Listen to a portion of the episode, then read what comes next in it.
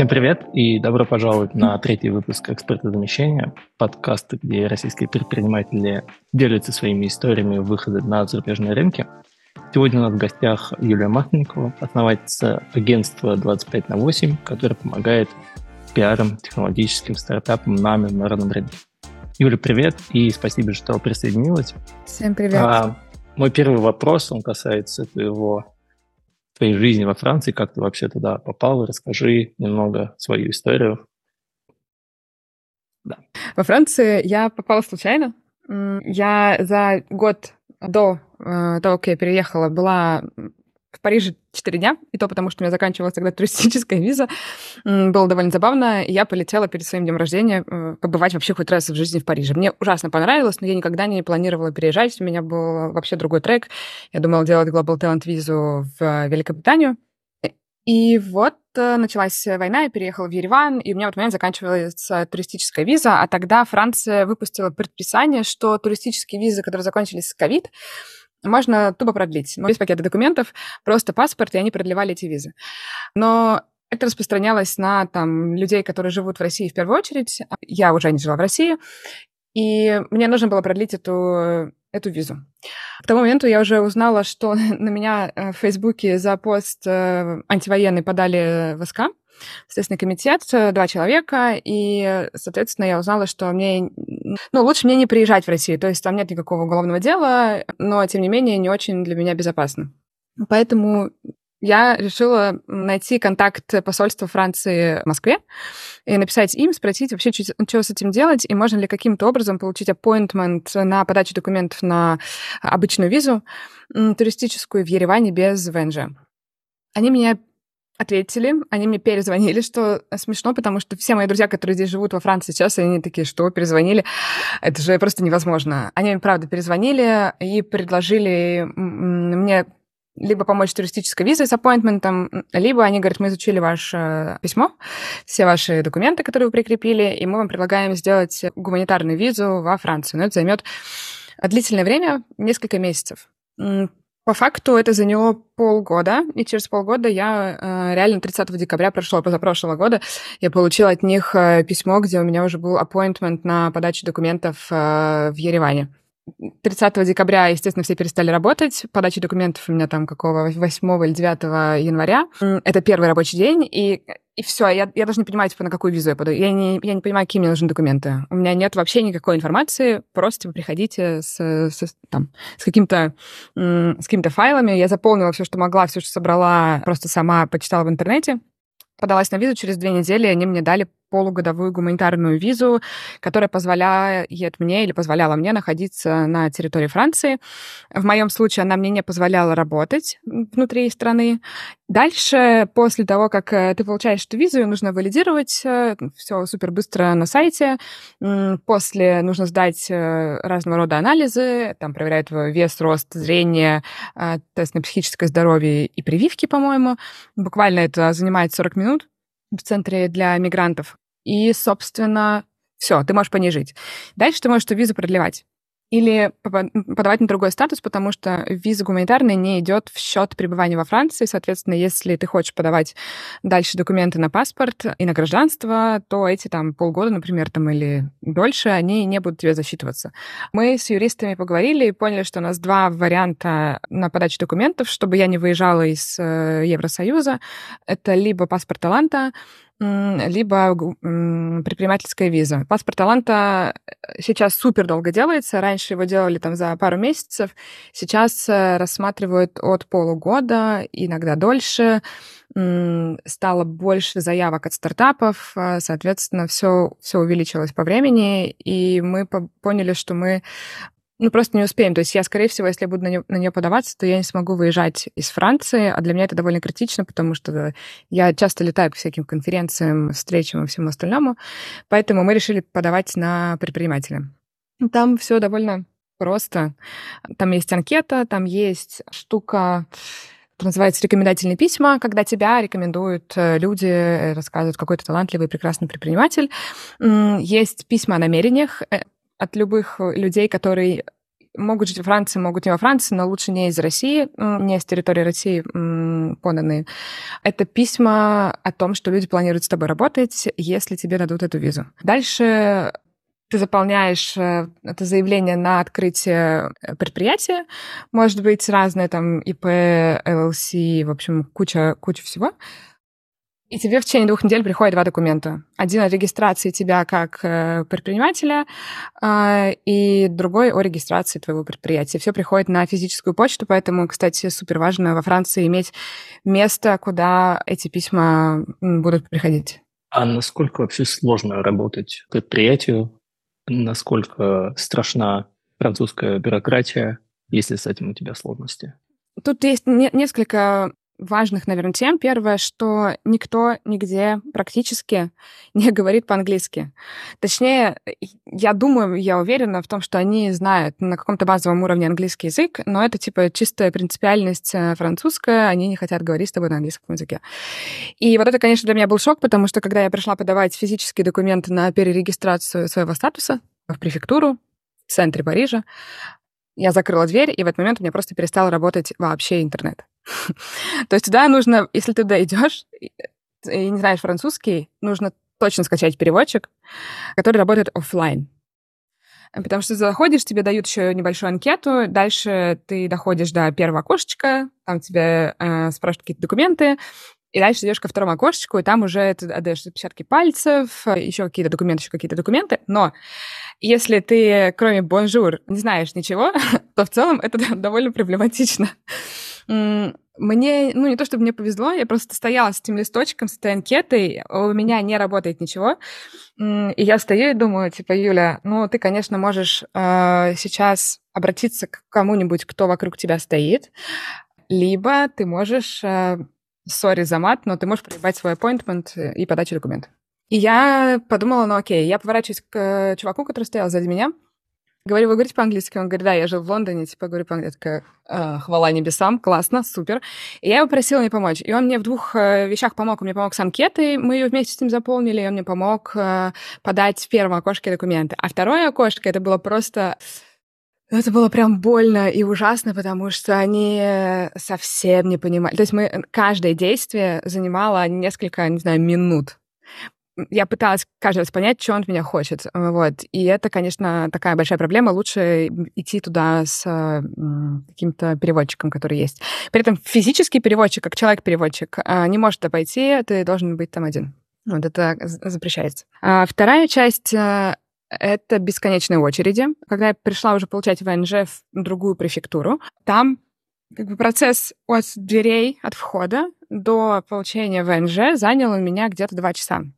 При этом там эти очереди выстроены специально, это я уже потом поняла, потому что во Франции, на самом деле, Франция супер бедное государство, и довольно большая безработица, и они пытаются этой безработицей как-то бороться. Поэтому там есть куча людей, которые занимаются, например, там вот ты стоишь в очереди в какой-то, в одной части этой очереди.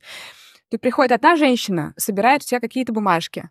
Тут приходит другая женщина, другая женщина, раздает тебе в этой же очереди другие бумажки. И вот такого вот очень много. И ты просто в каком-то думаешь, блин, типа, что за абсурд? Но это вот э, такая борьба у них э, с тем, чтобы было как меньше безработных, э, безработных людей. Ну и вообще отдельно еще раз про французский язык. Все на французском языке, никакие государственные сайты практически не работают на английском, поэтому лучше сразу там поставить все, что можно переводчика. На всяких на налоги, на открытие любых, не знаю, счетов, чего-то еще лучше взять сразу человека, который тебе поможет, юриста, бухгалтера, налогового консультанта, потому что самой в этом разобраться ну, мы попытались, у меня вот ассистентка, она, которая по-французски хорошо говорит, а, мы попытались это сделать, и мы поняли, что нет, это лучше заплатить 400 евро, тебе все расскажут, заполнить тебе декларацию а, и там просчитают все твои налоги, чем разбираться самой. А, кстати, вы через, ну, вы физически куда-то ходите, чтобы, я не знаю, там, счет открыть или какую-то бумажку подать, или можно все онлайн сделать? Зависит. Ну, прям такие классические банки. Скорее, конечно, нужно идти ногами. Естественно, там вся та же самая история с английским, французским языком, плюс российский паспорт, э, плюс тебе нужно обязательно рандеву, appointment получить, не то, чтобы прийти и открыть этот счет. Скорее всего, тебе его не откроют. Поэтому есть, например, у Générale, у банка дочка, которая называется Boursorama. Это digital банк, и он гораздо проще открывает даже русским счета. Поэтому просто можно заполнить на сайте. Я открыла себе Revolut и Revolut Business сразу и для компании, и свой личный. Это было самое простое, мне кажется, открытие. То есть они реально посмотрели там это, эту карточку ВНЖ, паспорт, какие-то документы и все. Дальше у них там была довольно забавная с ними история, потому что на Франции, когда ты здесь живешь, ты становишься налоговым резидентом. Но ты не можешь получить этот номер налогового резидентства до момента подачи первой декларации. В моем случае это будет в апреле этого года. Револют начинает требовать э, сразу же с тебя, типа, предоставьте номер э, налогового резидентства. Но им, это такой, типа, лайфхак для тех, кто, может быть, живет в Франции или будет жить в Франции, можно прямо в чат написать, типа, чуваки, у меня э, нет этого номера, я его получу, например, только в этом апреле, и, типа, до апреля я не могу вам его предоставить. Вот они реально смотрят, разбираются, и потом говорят, а, да, сори, э, все поняли, типа, убираем этот вам пуш, он больше вам не будет приходить. И реально так случилось. Вот. А для того, чтобы, например, быть микро предпринимателем, и чтобы после года продлить на 4 года визу, тебе нужно ежемесячно показывать МРОД. Во Франции это сейчас, по-моему, 1700 евро. То есть тебе нужно, чтобы каждый месяц кто-то тебе там из клиентов перечислял минимум 1700 евро.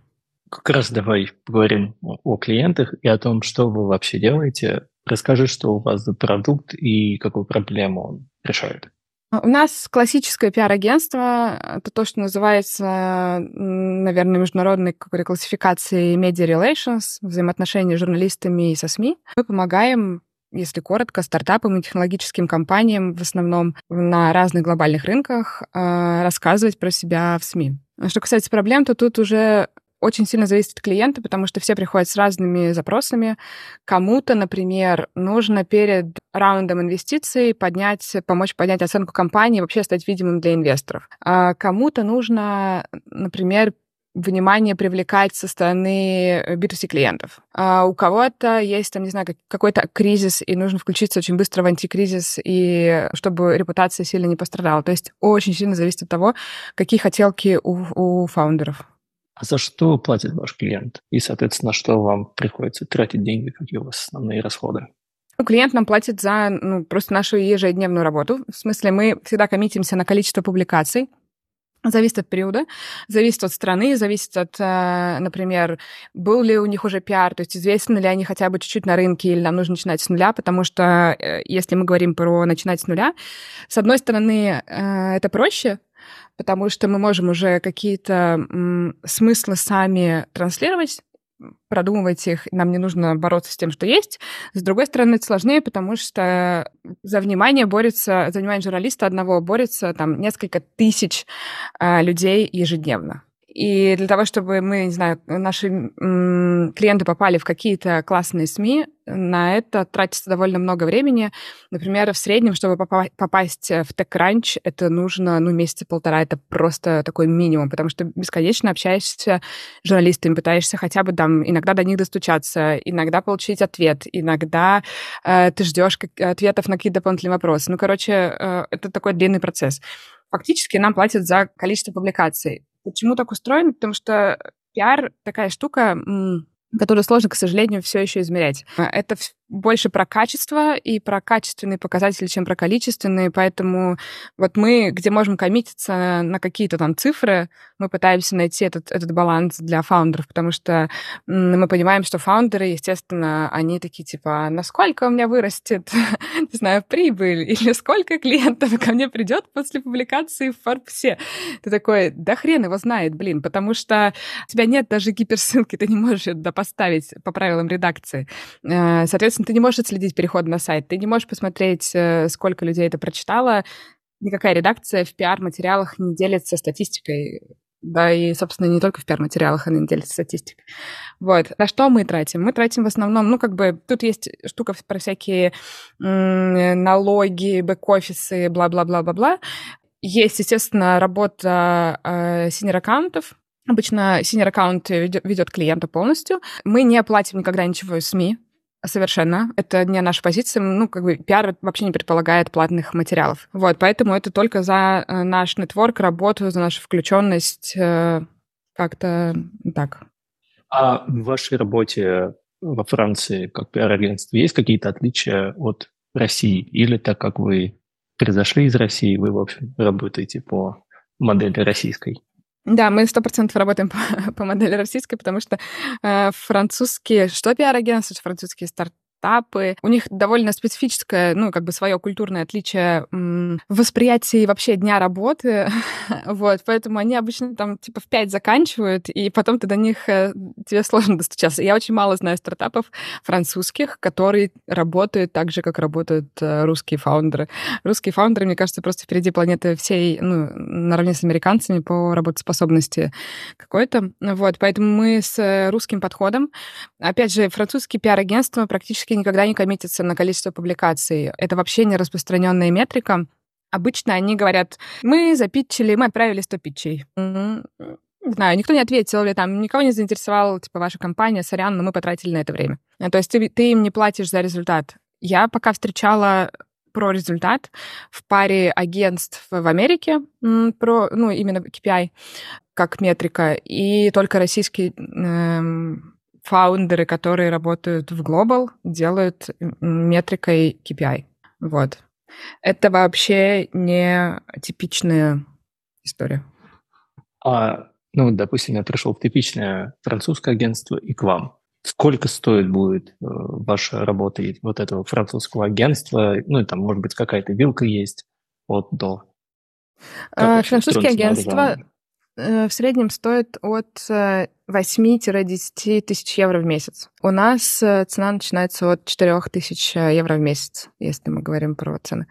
Ну, как бы все зарубежные агентства гораздо дороже, чем российские агентства. Это большая боль, мне кажется, российских пиарщиков. Мы, у нас есть такой чатик фаундеров пиар-агентств, те, кто работает Global. Мы это бесконечно обсуждаем, что мы не умеем себя продавать в этом смысле. То есть пиар-агентства зарубежные продают себя с учетом худшего результата э, лучше, чем э, русскоязычные фаундеры.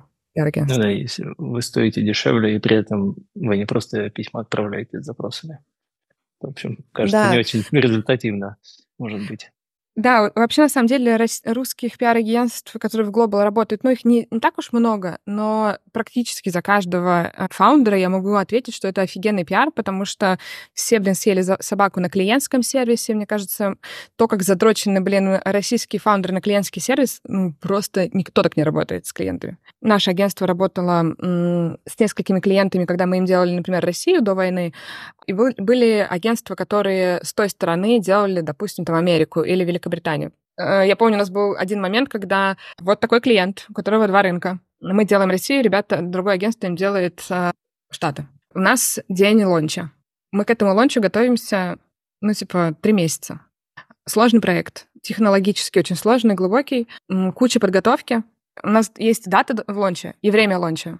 То есть эксклюзив должен выйти, эксклюзивные два материала должны выйти в одно время в двух локациях. И у нас выходит эксклюзив, Через 20 минут у нас выходят все остальные медиа. Мы тогда, у нас реально был э, флеш-рояль. У нас ну, такое, такое редко бывает, когда выходит и Forbes, и РБК, и Ведомости, и Коммерсант. У них не выходит ничего. Потом у них выходит задержка типа на час э, Fast Company. Это такое американское медиа, технологическое, бизнесово-технологическое, с ошибками. И эти ошибки начинают перепечатываться. И типа фаундеры этого проекта американскому агентству платили типа около 30 там, или 40 тысяч э, долларов ежемесячно, ежемесячно. Ну, типа, с нашей, с нашей очень маленькой вилкой, там, типа, в 300 тысяч рублей э, или даже 200 тысяч рублей тогда э, в России, и, ты такой сидишь, думаешь, блин, охренеть. И при этом, когда ребята начали, а ребята русскоязычные фаундеры, и когда они начали просто ну, напрягаться в чате и, наезжать, типа, какого вообще хрена, те сказали, что вы нарушаете наше личное пространство, и мы в таком тоне вообще, типа, работать не будем. Такой, вау. Вот это уровень. Кайф. Да, клиентский сервис на высоте. А вообще изменилось отношение российских предпринимателей к пиар? Мне кажется, оно было не очень Ну, может быть, да, кажется. Но там, с 2022 года фактически в России нет никаких рекламных каналов, кроме Яндекса. И, соответственно, нужны какие-то новые каналы, по крайней мере, распространения информации о себе. Вот ощутила ли ты изменение отношения к пиару как инструменту? Ну, как э, к инструменту, наверное, нет. Э, мне кажется, не сильно поменялось. У...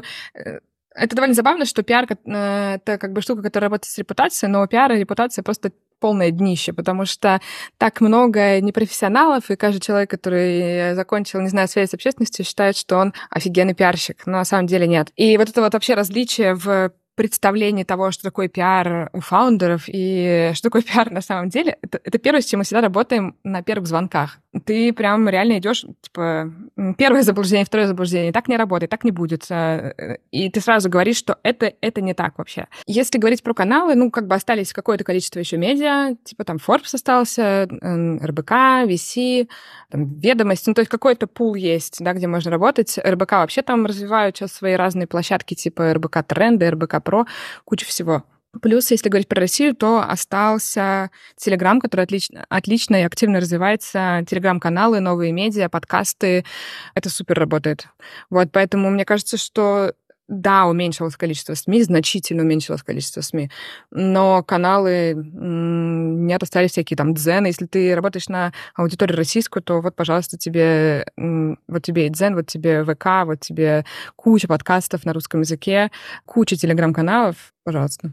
Когда к вам приходит э, какой-то стартап или технологическая компания с запросом про международный рынок, вам нужно работать с зарубежными журналистами. Как вы вообще да. с ними выстраиваете отношения, и есть ли там какие-то отличия в том, как строятся отношения? Я, насколько понимаю, в основном в Европе, в США работаете. Вот так, как в Европе и в США, и как в России строятся отношения между пиаром и журналистами? Как сильно, прям принципиальных различий их на самом деле не очень много. Российские журналисты как российский пиарщик. Э, мои любимые, потому что, э, наверное, только в России можно написать сегодня в Forbes и сказать, слушайте, у меня эксклюзив, э, не знаю, там какая-нибудь компания подняла раунд, хотим вам отдать его, чтобы вышло завтра, и оно выйдет завтра. Все осталь... Во всех остальных СМИ глобальных такого не будет. Вот этой скорости не будет никогда. И здесь такая вот есть типа избалованность фаундеров, которые, например, работали на российском рынке с пиаром и привыкли к таким скоростям. Вот первое, от чего нужно отказаться э, в, своей, в своем представлении о глобальном пиаре, что нигде вообще никогда не будет так быстро.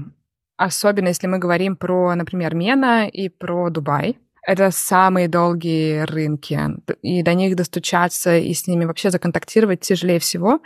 Это рынок, где очень важно, очень важен персональный контакт, до того, как ты там что-то будешь журналистом, не знаю, отправлять ему пресс-релизы какие-то или новости, или еще что-то, или комментарии, с ним важно просто встретиться, попить кофе и поговорить на темы не бизнесовые. Просто про, про погоду, про, про жизнь, про, не знаю, про Дубай, про что-нибудь еще.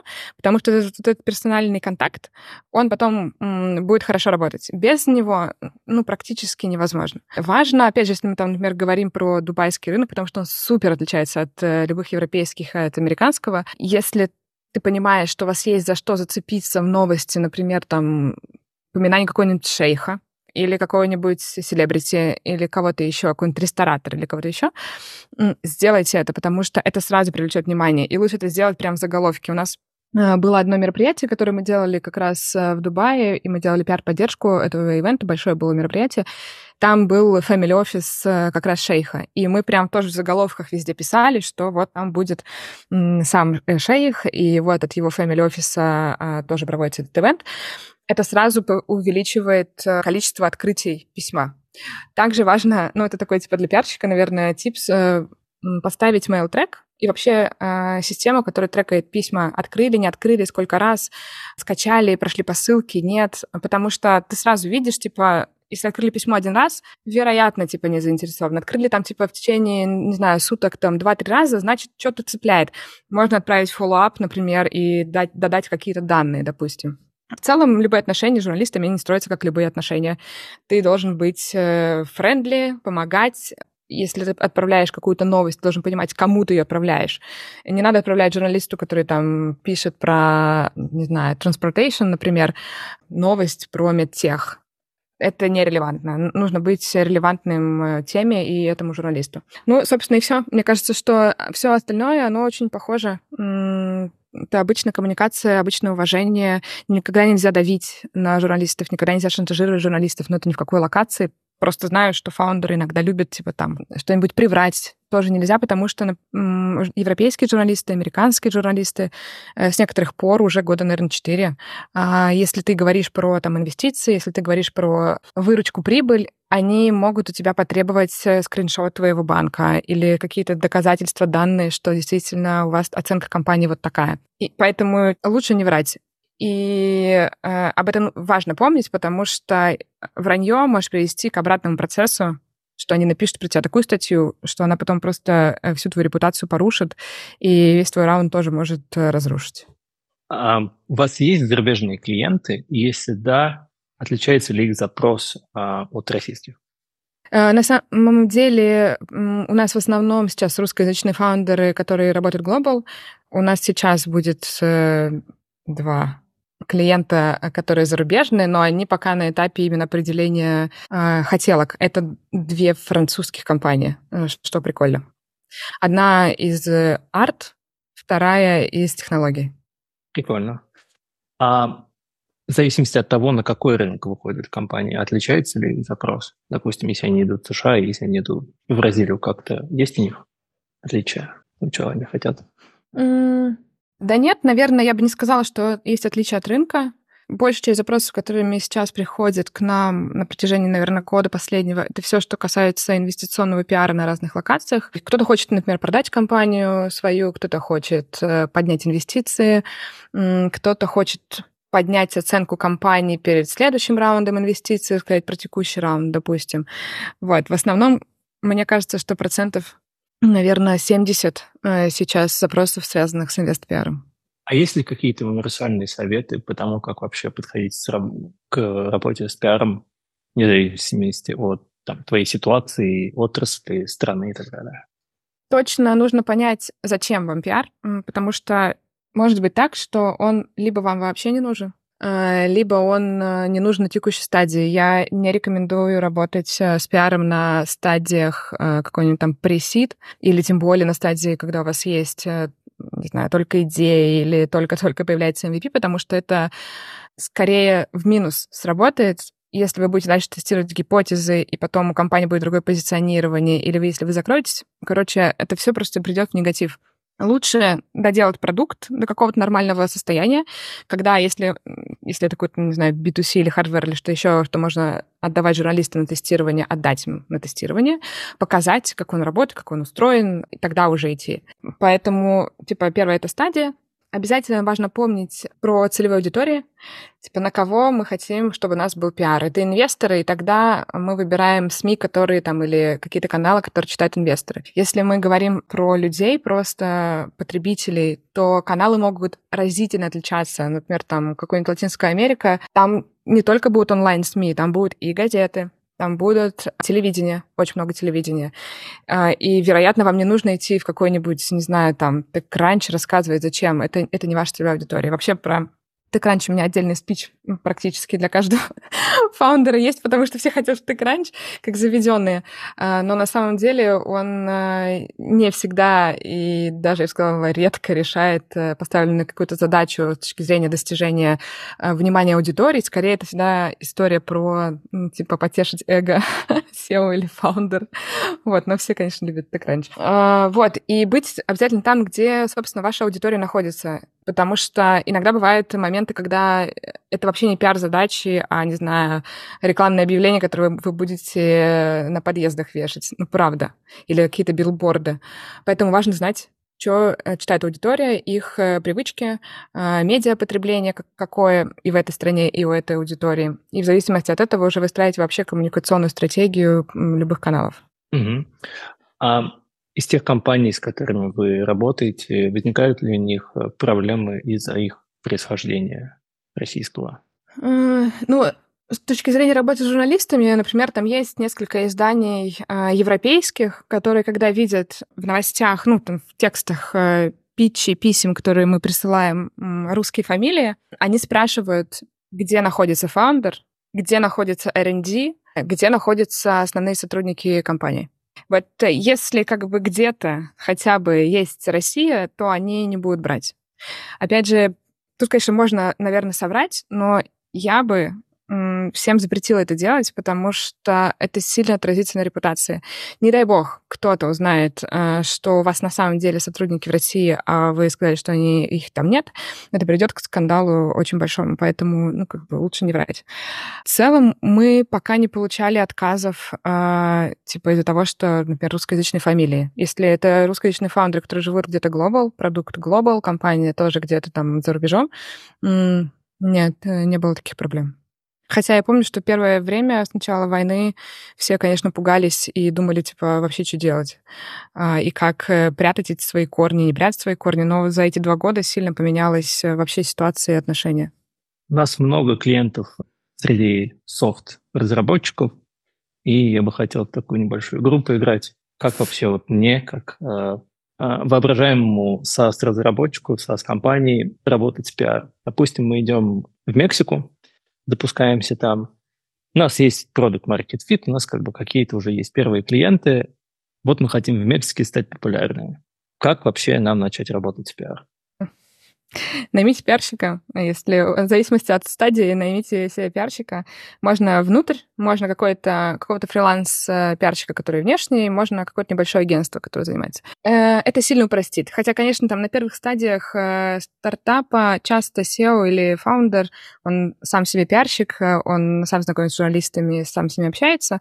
Но в целом я бы эту функцию сразу делегировала, потому что важно понимать, кто у вас целевая аудитория у SaaS-разработчика, типа, что вы хотите вы хотите привлечь инвестиции, допустим, тогда вы будете выбирать э, пул медиа, который пишет про инвестиции, и работаете конкретно с ними.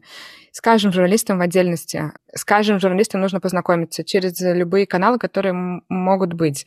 Обычно, кстати, если говорить про ту часть э, Латинская Америка, Бразилия, Мексика, все вот, все вот это, а, они хорошо отвечают в LinkedIn, они хорошо общаются в WhatsApp. То есть им можно писать в LinkedIn, но они обычно там тебя могут перекинуть в какой-то WhatsApp э, чатик и с ними там вести коммуникацию. Они не очень любят, например, почту. У нас, э, насколько я помню, очень мало вообще общения в почте с ними есть. Поэтому Выберите там, не знаю, 10 журналистов, определите, какие у вас цели, кого вы хотите, какие целевые аудитории, внимание, чего привлечь.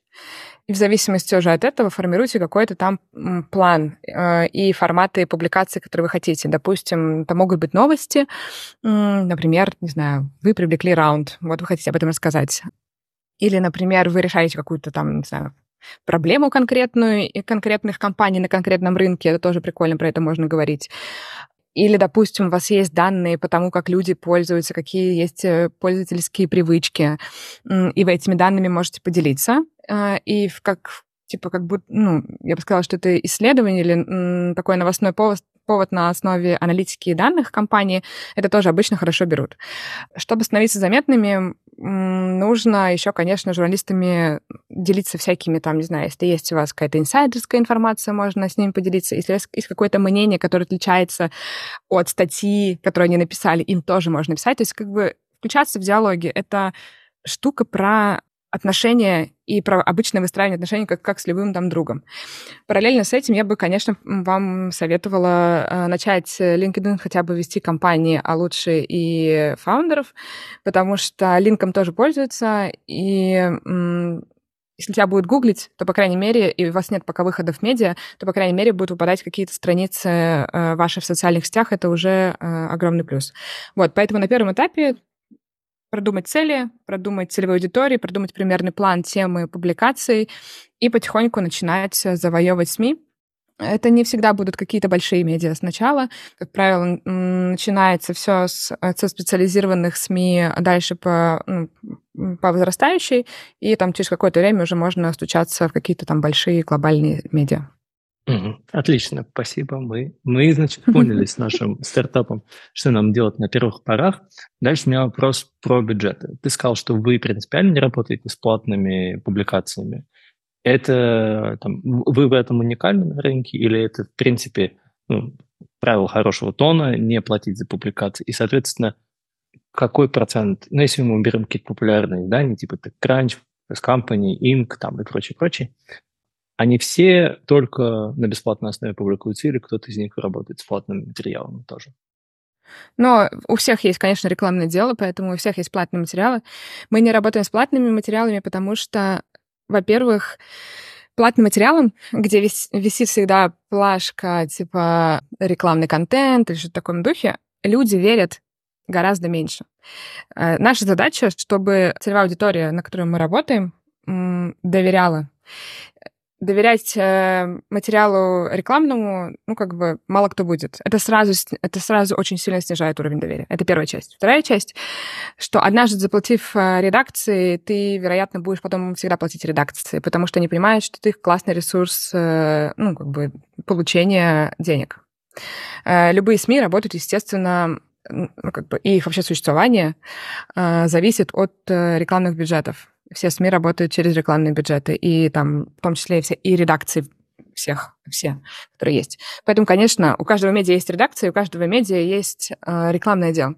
Можете пойти заплатить денег, эффективность это будет примерно ноль. Да, вы получите даже какие-то ссылки, они вам их, скорее всего, поставят, но люди этому верить не очень будут. Поэтому мы перестали вообще в эту сторону думать, хотя к нам приходят запросами иногда, типа, сделайте нам там пять публикаций. Мы в этом смысле посредник, который никому не нужен. Вы можете сами прийти э, к журналистам, даже не к журналистам, а в рекламный отдел, и они вам сделают любой спецпроект, э, все, что вы хотите. Вот. Поэтому я бы не стала работать с платным контентом. Мы, безусловно, слушателям рекомендуем к тебе идти за пиаром. Но если вдруг они почему-то не хотят, как вообще понять, хорошее пиар-агентство, плохое оно, как вот это определить? Кейсы. Ну, как бы единственное, на самом деле, единственное, что дает э, какой-то обзор, это кейсы компаний, с которыми работали, сами названия компаний, сами задачи, с которыми они там справились, не справились. Если вы понимаете, что вы знаете, например, фаундеров э, компаний, с которыми агентство работало, пойдите спросите у них, а как вообще там было. И только таким образом, на самом деле, потому что это большая проблема пиар э, в целом. Э, меня сильно э, беспокоящее и тревожащее, что качественных агентств на самом деле не так много, в принципе, очень много всякого булшита.